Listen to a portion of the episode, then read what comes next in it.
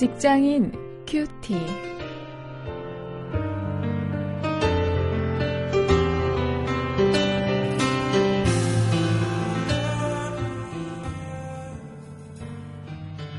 여러분 안녕하십니까? 8월 26일 오늘은 어제 말씀드린 대로 룻기서를 함께 생각해 보십니다. 오늘 본문은 룻기 1장 1절부터 14절까지이고요. 직업인과 세상을 주제로 해서 당신은 어떤 삶을 살고 있습니까? 이런 제목으로 함께 말씀을 묵상하시겠습니다.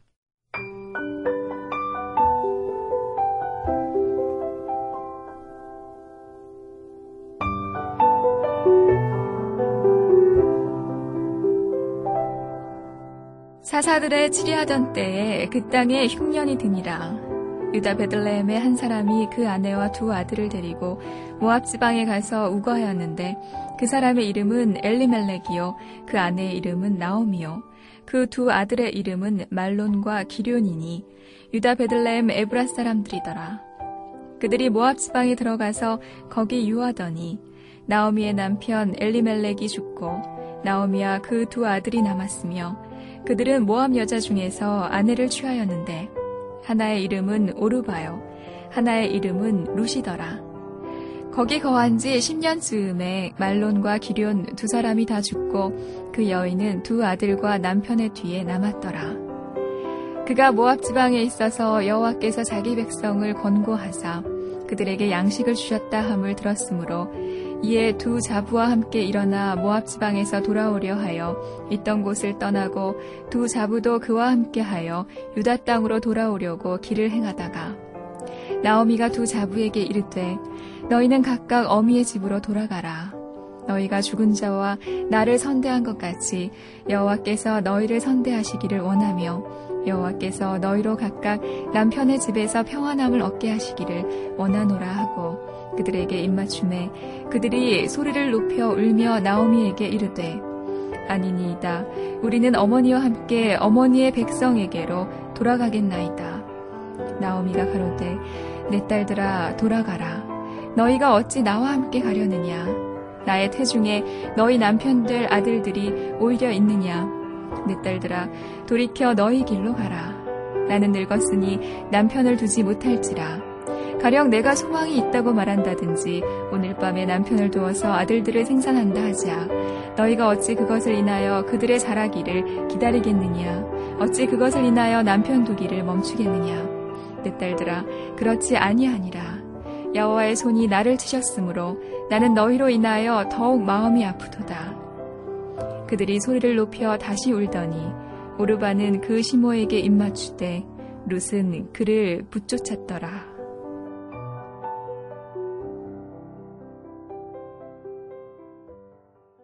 룻기의 역사는 사사 시대를 배경으로 하고 있는 것 이것을 우리가 좀 분명하게 기억을 해야 합니다. 오늘 우리가 본문으로 보는 말씀 1절에 보면은요. 사사들의 사사들의 치리하던 때에 이렇게 이야기하면서 이 룻기 이야기가 이 사사 시대에 있었던 것이라 하는 것을 어, 강조하는 것을 확인해야 합니다. 이런 암울한 정말 사사들조차 엉망으로 살았던 이런 사사 시대에 이런 아름다운 역사가 있었다 하는 것을 통해서 결국은 그 왕이 없던 시대의 진정한 왕이신 예수 그리스도를 이야기하는 것을 어, 우리가 볼 수 있습니다. 오늘 이 말씀 본문을 통해서 우리가 세 가지 삶, 우리 인생의 이 세 가지 종류의 삶을 함께 생각해 보도록 하겠습니다. 먼저 첫 번째 삶은 고통을 피해서 떠나는 삶입니다. 1절부터 5절에 보면 이 사사시대에 베들렘에 살았던 엘리멜렉이 흉년이 들어서 경제적 어려움이 닥치자 모압으로 가는 것을 볼 수 있습니다. 고난을 피하려고 하는 궁여지책이었겠지만 그들 뜻대로 되지 않았습니다. 결국 그 모압에 가서 엘리멜렉은 죽었습니다. 그리고 자기의 아들 두 명이 차례로 죽었습니다. 그 집안에는 세 여자만 남게 되었습니다. 3절과 5절에서 죽고 남고 이 표현이 반복되는 것이 참 이채롭습니다. 이렇게 고통을 피해서 떠나는 삶이 있습니다. 다음 두 번째로 6절부터 9절까지 해서 하나님께로 되돌아가는 삶이 있습니다. 나오미의 입장에서는 남편을 의지하면서 살다가 남편이 죽고 나자 두 아들들을 의지할 수밖에 없었을 것입니다. 그런데 그들마저 죽자 이제 하나님을 의지할 수밖에 없었습니다. 하나님이 이스라엘 백성들을 권고하사 양식을 주셨다 하는 소식을 듣고 그들의 고향으로 돌아가려고 했습니다. 그런데 처음에는 두 자부와 함께 길을 떠났지만은 나오미는 두 며느리들에게 그들의 나라 모압에 남으라고 했습니다. 며느리들에 대한 연민 때문인지 또다시 하나님 대신에 며느리들을 의지할까 염려했기 때문인지 예, 나오미는 진심으로 자기 며느리들이 자기를 따라오지 말기를 원했습니다. 이제 세 번째 삶은 인생의 가치를 조차 따라가는 삶입니다.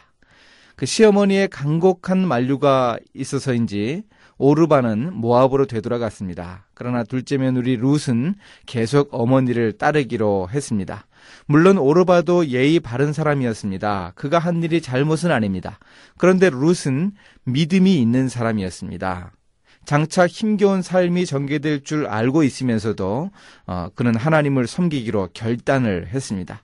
순간의 선택이 10년, 아니 평생, 아니죠. 여기서는 영생을 좌우하게 된 것입니다. 이렇게 인생의 가치를 조차 따라가는 삶이 있습니다. 오늘 말씀을 가지고 실천거리를 함께 찾아봅니다. 나는 과연 어떤 삶을 살아가고 있는가? 오늘 우리가 살펴본 세 가지 삶을 통해서 확인을 해 보도록 하죠. 고통을 피해서 떠나는 삶인가? 하나님께로 되돌아가는 삶인가? 인생의 참된 가치를 쫓아서 따라가는 삶인가? 우리 자신을 돌아볼 수 있으면 좋겠습니다. 이제 함께 기도하십니다. 하나님, 세상 속에서 고통이 있더라도 하나님의 뜻을 찾으면서 제 인생의 방향을 잡아나갈 수 있게 도와주시옵소서. 결단의 순간에 올바른 선택을 할 수 있도록 주님께서 지혜를 더하여 주시기 원합니다. 예수님의 이름으로 기도했습니다. 아멘.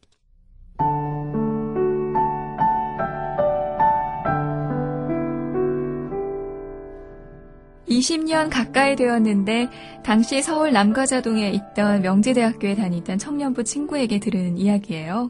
학교 앞에 여여여라는 이름의 카페가 있었답니다. 친자매 셋이서 운영한다고 들었어요. 이 사사시대의 역사를 다루는 루키의 첫 다섯 절을 읽으면서 그 카페 이름이 생각났습니다. 어떤 사연으로 자매 셋이서 함께 카페를 운영하게 되었는지는 잘 모르겠지만 루세 집안에서는 아버지와 아들 둘, 즉 그 집안의 남자들이 모두 죽어서 여자들 세 명만 남았습니다.